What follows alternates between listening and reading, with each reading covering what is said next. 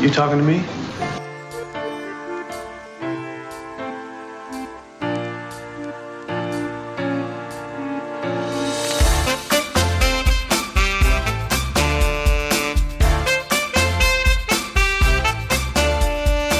Welcome to The Right Note, a podcast dedicated to the independent author. From the craft of storytelling to the business side of publication, we cover it all. I'm J Ryan Fenzel, And I'm Keira F. Jacobs. and this is The Right Note. We all love movies. And we all have lines from our favorites that we like to quote. But why is that? On today's episode, we're going to dig into it. Welcome back to The Right Note. If you haven't already, you can follow us on Instagram at The Right Note Podcast. And if you like what you hear, pop a nice comment in on Podchaser. Thanks, Kara. This is our first regular format episode. And the first couple episodes we did, we're kind of introducing ourselves and, and, and letting you letting you folks know who we are and why we're doing this. I want to say that there are a lot of writing podcasts out there. So we appreciate you uh, taking the time to listen to us. But in, in all the podcasts, I've noticed that the really good ones have a very clear sense of who they are and who their audience is. And they speak to that audience in a fun and engaging way. And uh, a couple of examples Parents Who Write, hosted by Aaron P.T. Canning, is a, is a podcast targeting, well, it's all in the title parents who want, who want to write, who have a passion for writing. And I thought that was just a brilliant niche to target because Keira, you are the, are the mother of a toddler, and Yes, you went through many. You yeah, absolutely, and you went through many of the things that that Aaron's talked about on the show Yeah, absolutely. Like uh, finding time and balancing writing with being a mother. Yeah, super hard. It's super hard to find time. And I think anyone who is a parent writing at home kind of needs advice because it doesn't come naturally. You know, you got to make time for it. So, uh, podcasts like that are extremely helpful for for parents at home. Right. And then uh, another one uh, example uh, is called Writing Momentum and it's hosted by Chris and Gina Maselli. And they're a couple of authors and they're a husband and wife team. They have great chemistry together on air and they give a wide variety of topics from uh, helping authors find deals uh, like during sales and then getting into the nuts and bolts of writing. And they have a full wide range of episodes and it's just very well done, very easy to listen to. So and, and and I mention these two because the spirit of what they do and how they do it is kind of what we're trying to get to here on the right note. Where first and foremost, we really want to have fun with these conversations, kind of show our passion for writing, and share those conversations with other people who enjoy that too. And with that, I want to slide into our first installment of our opening segment called Character is King. which I am very excited about. Me too. And, and in this segment, in each month, we're going to open our podcast uh, episodes with this.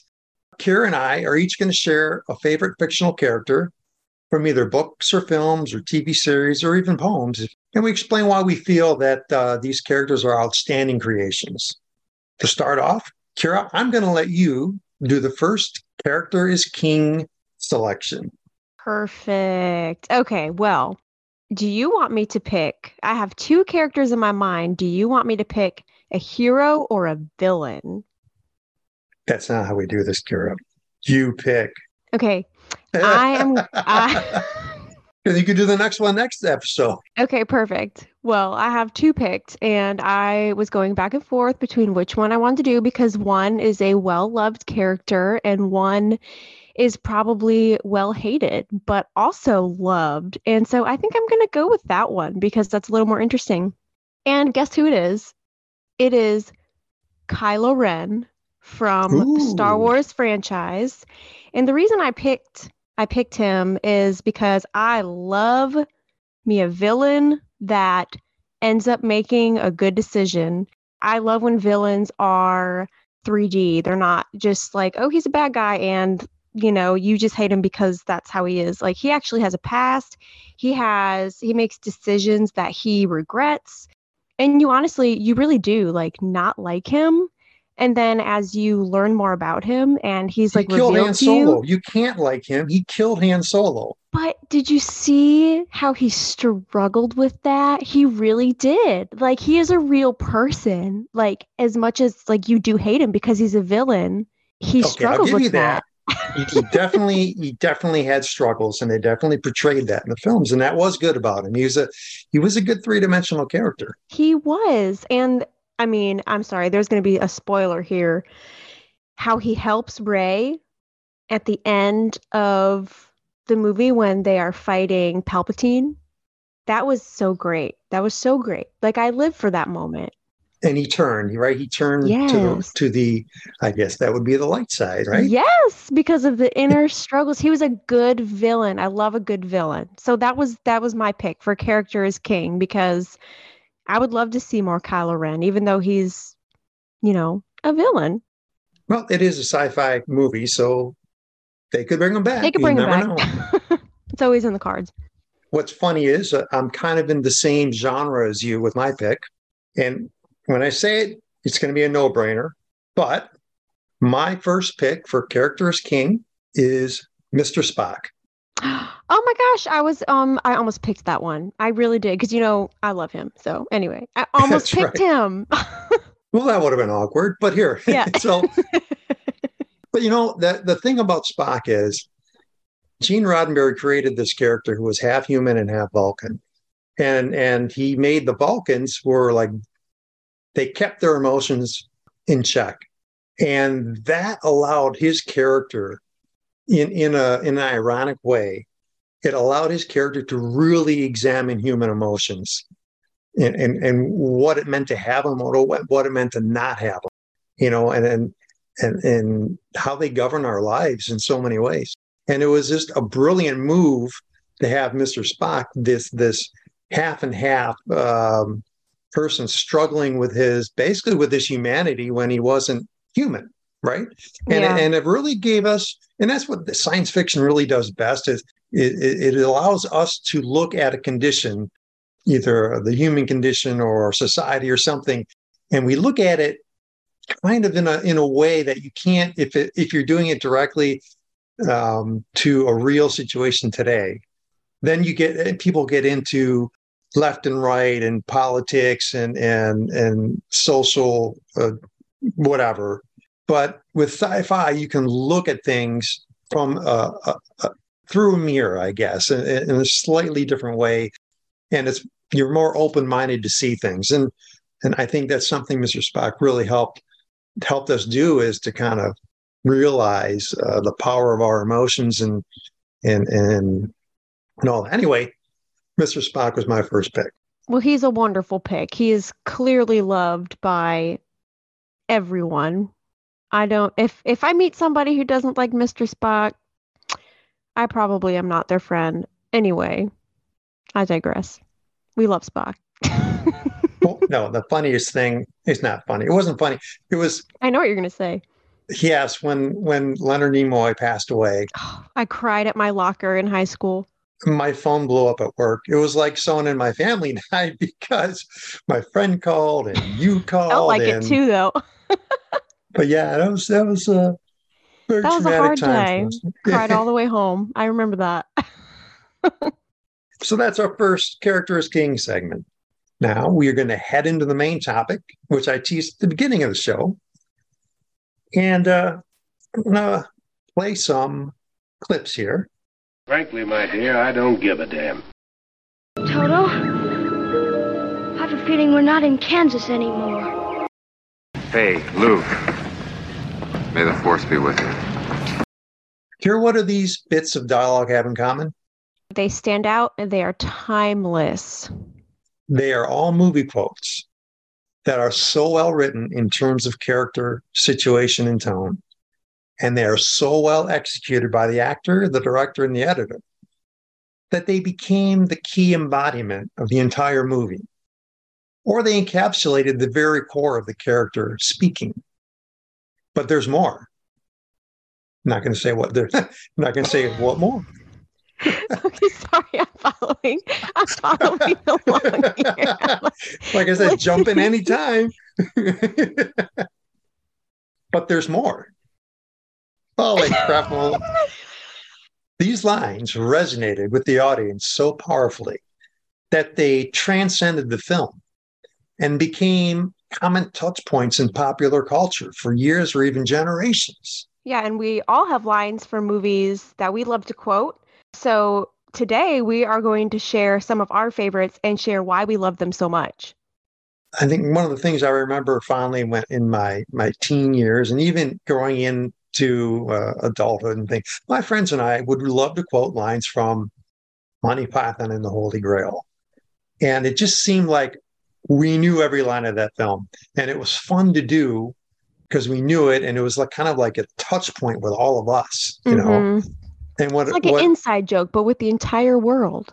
That's basically yeah but that's the thing that's the thing Keira because I thought it was just my group of friends when I was younger. But then I realized that so many other people had the same lines and the same they had the same impact on them that it did on us Yeah. and I thought, wow, that's kind of cool that you know the this this movie, these lines, these characters, they've they've resonated with these with so many people, you know, and it was amazing to me. And then I, you know, as I got older, I would notice this happening more and more with with other movies and other characters and other lines. So um, I thought it would be a really interesting uh, topic to kind of start with, a fun topic to start with, because really these lines, these lines are I mean, they all start as words on paper. They are start as written written lines, right? And the thing about them is, for the screenplay writer, the reason that these lines are so so impactful is that they really they really were in tune with the character speaking them, right? And they were in tune with the the the, the situation the character was in. It just it was it's just good writing. It's good an example of really good writing. So let's get into some of these picks here. All right, I will start. And this is one that I think it's one of those lines that people know it, even though they may not have seen the movie, they know it, hmm right? And it's, uh, I'm curious to know which one you picked for the first one. well, the first one I'm going to tell you is if you build it, they will come. Ah, tell us where that's from. Well, it it's a mysterious voice in the field of dreams. Although I think it's Shoeless Joe Jackson who's actually supposed to be singing it. But I guess Field of Dreams, most people know it's about a guy who hears these voices and he tells them to build a baseball diamond. And when he does, these spirits from these old baseball players came out of the field and pl- actually played a game on the baseball diamond. It, I mean, if you think about it like that, it was kind of an odd story, right? Yeah. But something about that line, if you build it, they will come. It just resonated with people. And and and you start hearing it kind of for other things in in, in life, right? Um, Yeah. And what's interesting about this line also is it's pretty much misquoted all the time because what he actually says in the movie is if you build it, he will come, meaning Shoeless Joe Jackson. Most of us when we say it if you build it they will come right Yeah. that, that it just became that with with with the popular consciousness I think that's so funny. So I've only seen that scene once. And I, before I even saw that movie, I already knew the line, which is basically what we're saying in this entire podcast. Like, it's a universal line that everyone knows. Like, I, I just always knew that, you know, if you build it, they will come. yeah. And then when I saw the movie, I was like, oh, this is what it's from. Never seen this before, but I already knew the line, you know? right right and you know and and the line itself it really embodies what that film is about that the, this that drove the main character kevin costner's character you know to do this to to do build this baseball diamond in his in his on his farm you know and it was this, it was this driving need to do this and uh, and and have that and i think he actually had uh, ended up play, getting to play catch with his dad at the end or something like that i mean like i said i didn't see the movie but man i, I saw parts of it hmm um, but but the line just transcended the film. And That's the whole point of And it Opportunity. still does. All right, Carrie. So your turn. Take your pick. All right. All right. So my pick comes from Indiana Jones, and it is when Indiana it looks down and says, Why does it have to be snakes? Snakes. Why did it have to be snakes? Classic line. Our hero in the movie has a fear.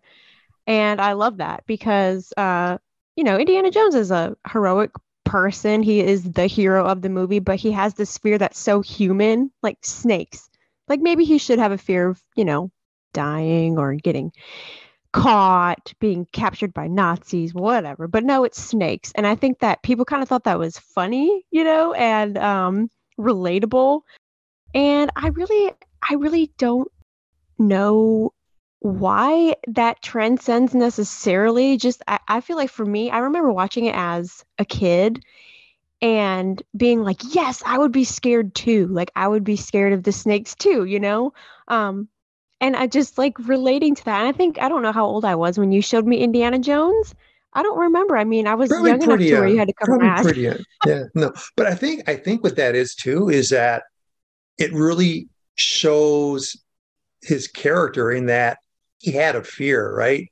And he Mhm. goes through all this, and to get to his goal, to get to the Ark of the Covenant, he has to face that fear, and he knows that, and he's just like, "Oh man, Why? why like I'll do it, this but of why? anything uh, anything else but this but he does he faces his fear and that's kind of what we love about indiana jones you know um and what's really funny about this i almost picked this one too um yeah good one Keira. i like that Ah, yeah, that one's a good one. All right, and moving on to the next one. okay my second selection all right I, I don't know if you know this one Okay, some of them I didn't. help me help you jerry maguire from jerry maguire I don't know. Like, I've never seen that ever. Like, I've heard you say it, but I have never seen that movie. Well, Jerry Maguire is uh, he's an agent for um, athletes, for professional athletes, right? And and in the scene, he's trying to he's representing this uh, this superstar uh, football player, Rod Tidwell, I think. And this athlete is not helping his kid because because Maguire's trying to get him signed on and get a contract that he wants, right? A, a nice big contract with a team he wants. And this athlete isn't really helping with things he's saying and doing. And it's just frustrating Tom Cruise's character so much. And he, and he goes and meets him and he and he he just looks at him and goes, Help me help you. you know, my God, I'm trying to do something for you, man. Work with me, you know, that kind of thing. And and um, it, that line kind of jumped out of that film too, because I've said this in jest, half in jest and half real at my day job. And I've heard other people say it too, you know. It just Yeah. it just kind of fits. It's like you're joking, but you're serious, right? It's like, hey man, I'm trying to help you. You got to help me to help you. You know, and it just it just transcends very well. What year was that movie? What year did that movie come out? Uh 90 I I should have that in my notes, but I don't 90 something. It's late 90s, I think. So I think that's really funny because uh, in the Santa Clause with uh, Tim Allen, Yeah. do you remember in that in the first Santa Clause when they go to the elf village and the the elf says, "Help me help you"? I kind of remember that. Yeah, and I feel like it was it was like playing off of that, off of the fact that like people know that, Yeah, you it know, might and have so been. they It like been. placed it in there, yeah, which I think is super funny. But that's funny because I hear an elf in my head say it, say that line. yeah, you don't hear Tom Cruise say eat her elf. no, I don't. Generational differences here. All right, that's my number two. Keira, what is your number two? All right, my number two is get to the chopper. No, no way. My number two. Did you ever Because see what- Predator? no, How do you know that? Uh, see, that's what I mean. It transcended the film. But it's so funny because, uh, like, if you hear anyone say that, even if you hear someone say that in a normal voice, like "get to the chopper," you're gonna hear it in his voice, yeah. which I think is super fun. Like, it, yeah, you can't say "get to the chopper" in a normal voice. You have to say it like like he does. Get to the chopper! Get to the chopper. Yeah, exactly. Like everyone knows that one. And um I've like literally known that one my entire life before I even knew where it came from, you know. Um that is so funny. I didn't know you knew that. So I mean, I didn't know like your Everyone. generation was, and that and that's going to get us into some other episode later because, yeah, I mean, we'll save that. But it's another show we're going to do about um, generational gaps. well generation, but no how. But we'll get to that. Yeah. So, well, that that kills yeah, me. that was that was that was my second pick because um like I remember like you say that to your friends and they you know like it's just a part of conversation and everyone knows where it's from no matter if you've seen the movie haven't seen the movie whatever you know right. funny. Right. That's funny. That's exactly what I'm Yeah. talking about, though, with these with these lines. Okay, great. right All right. So, we're on number three I think right yeah, my number third third and final pick. all right what is your third and final pick And here's one again. I don't know if you've ever seen the movie or if you know the line, but we're going to find out. You're going to need a bigger boat. Martin Brody. oh oh uh, Jaws. Jaws Right. yes I have great memories with Jaws Yeah, because that was such that was such a neat scene. Because uh, uh, Brody's out there and he just had some words with uh, Captain Quinn, you know, and they're he's in a bad mood, and Quinn told him to spoon the chum over the side to kind of draw the shark in. And he's sitting there mumbling to himself, and he's like, "Yeah, spoon of the chum," you know, and he's throwing it in. And chum is like this cut up fish parts, right? And he's spooning it into the lake. And as he's sitting there grumbling, behind him, you see the fit, the shark head come up out of the water, and he just looks at it and he realizes how big the thing is, and he says that, you know, You're gonna need a bigger boat. and um, it what's it's the like great, a moment of defeat. He's like yeah, it's like it's we're out over. here in this little, just about a dinghy, you know, and but what's neat about that line is it's it's been paraphrased and used in, in different ways and on different situations a lot like and one time one thing that really comes to mind is in friends you, you, you know the the sitcom friends right keira? Yeah, oh, 100%. there's an episode where um chandler is all suddenly into bubble baths and he's taking this bubble bath and he's got this little toy boat and he's like enjoying it and he's got his candles and everything. And then for some reason i forget why but all the friends storm into the bathroom with this big you know discussion going on and he's trying to hide himself you know so they don't see him in the bath. And he just kind of says oh i need a bigger boat you know so yeah i love That that one so- Jaws is such a great. The first time I saw Jaws was in a beach house, like right on the water during a tropical storm, and sea foam was literally flying through the air, hitting the windows, and we were watching Jaws. It was the perfect. It was the perfect atmosphere. nice It was wonderful. All right. Third and final one. So I'm going with You're Killing Me, Smalls from The Sandlot. oh okay the classic Yes. I chose that one because I've only, okay, so a Sa- The Sandlot is another one that I've only seen once, but that one scene is like so funny. Shut up! You're killing me, Smalls.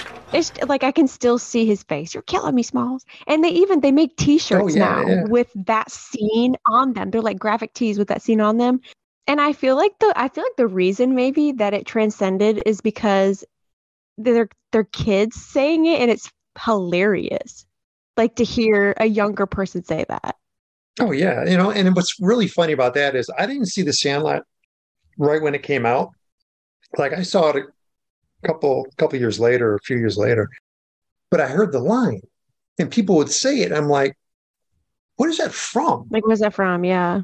Yeah, and everyone, and then I finally saw the movie. I'm going, "That's it." Yeah. So, You used to yeah. say that to me when I was younger. And I used to think that you said it to me because I was small. I didn't actually know what it meant. Like I, I literally thought that it was because I was small. Right. So that's exactly why we did this show. Because these movie lines just transcend the film and they just worm their way into the popular consciousness. And and, and I just find that fascinating. And, and the whole reason that that happens, it all starts with the lines being written and they're written very well, right? Right. And and I guess there is a lesson in that. I mean, for for writers and in general, is that um, the dialogue that we write for our characters. I mean, we've got to stay true to who they are and the situation that surrounds them.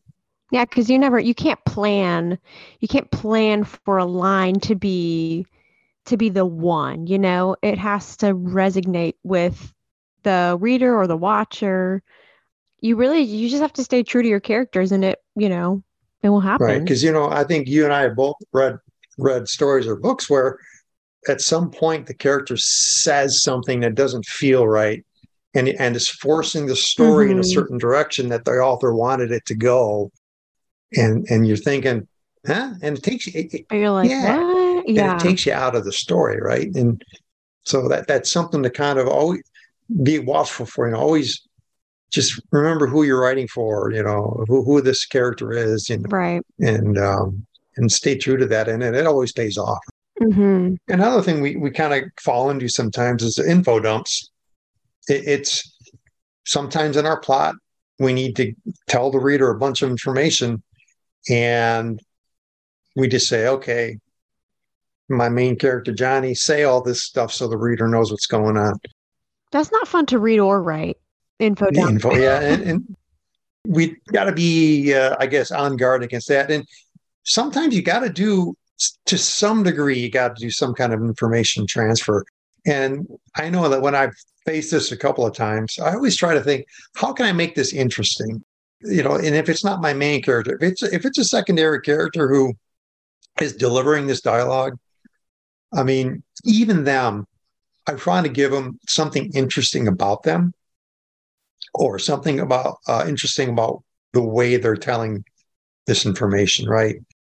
That that, that mm-hmm. it's more than mm-hmm. just read these words because you need to know it, right? So, and how do, how do you do info dumps, Keira? How do you handle that? I try not to do info dumps. That's how I handle them. Um, I feel like uh, I don't necessarily try. I don't. Ne- I don't try to have one character explain everything. I try to have it, you know, during conversation. I guess if I'm gonna do it that way, but honestly, if I feel like I need to reveal a lot of information, I try to think like, okay, what do I need in this scene? What do they like? What does the reader need to know now? And what can I reveal later so it doesn't feel really heavy? Because I mean, I really, I read a lot of fantasy, so I hate reading the beginning of a book and the first 100 pages is like world building. I'm like, I can probably learn this as I go, you know? so yeah, I honestly try to space it out between chapters and between dialogue. I just I don't really do like a let me set the scene, you know, with one whole chapter. Yeah, well no, and I like what you said about, you know, I'm trying to space out the information maybe in a conversation because I've done that very thing. When you said it, it reminded me of occasions where okay, it's in my head. I go, I got to get this information out like now, and I and I write it, and I and, and then when I read it back, it's like, you know what? that's that's kind of unnatural. It's kind of like world stop, listen to this, and then we'll continue. So mm-hmm. at that point, you know, on these occasions, I, I I've said, well, how would this really unfold in a conversation? Like the person he's talking to, maybe he would have, have probably have a question before he gets to the end of this. But you know what yeah. I mean? And so then I would and the questions help too. Like when they ask a question, you can answer it like with more information that the reader needs to know. Yeah, you exactly. Know? You know, and that's and that's a more natural, organic way to get out because that's that's how we communicate. That's how we talk to each other. I mean, we typically don't just sit there and let someone monologue for 15 minutes. you know? Right. I can't stand a monologue. I can't stand to read a monologue. I yeah. I feel like I really, I really uh, shy away from writing that myself, if I can help it. Right, right. So yeah, that's it. Uh, movies that movie lines that transcend. Uh, I hope everyone uh, enjoyed a little conversation on it, and hope everyone enjoyed episode three of the Right Note. Uh, we will be back, and like I said, the uh, the Right Note we drop a new episode first Wednesday of each month. So be back. follow us on the Instagram, the Right Note Podcast, The Right Note podcast. We will update uh, the show information. Uh, if we do a bonus episode, we'll put it up there. Uh, if you want to communicate with us, that's that's the way to kind of get a hold of us uh, whenever. Uh, thanks everyone for listening, and uh, hope to see you on our next episode. Remember, keep your pen to the page and write on.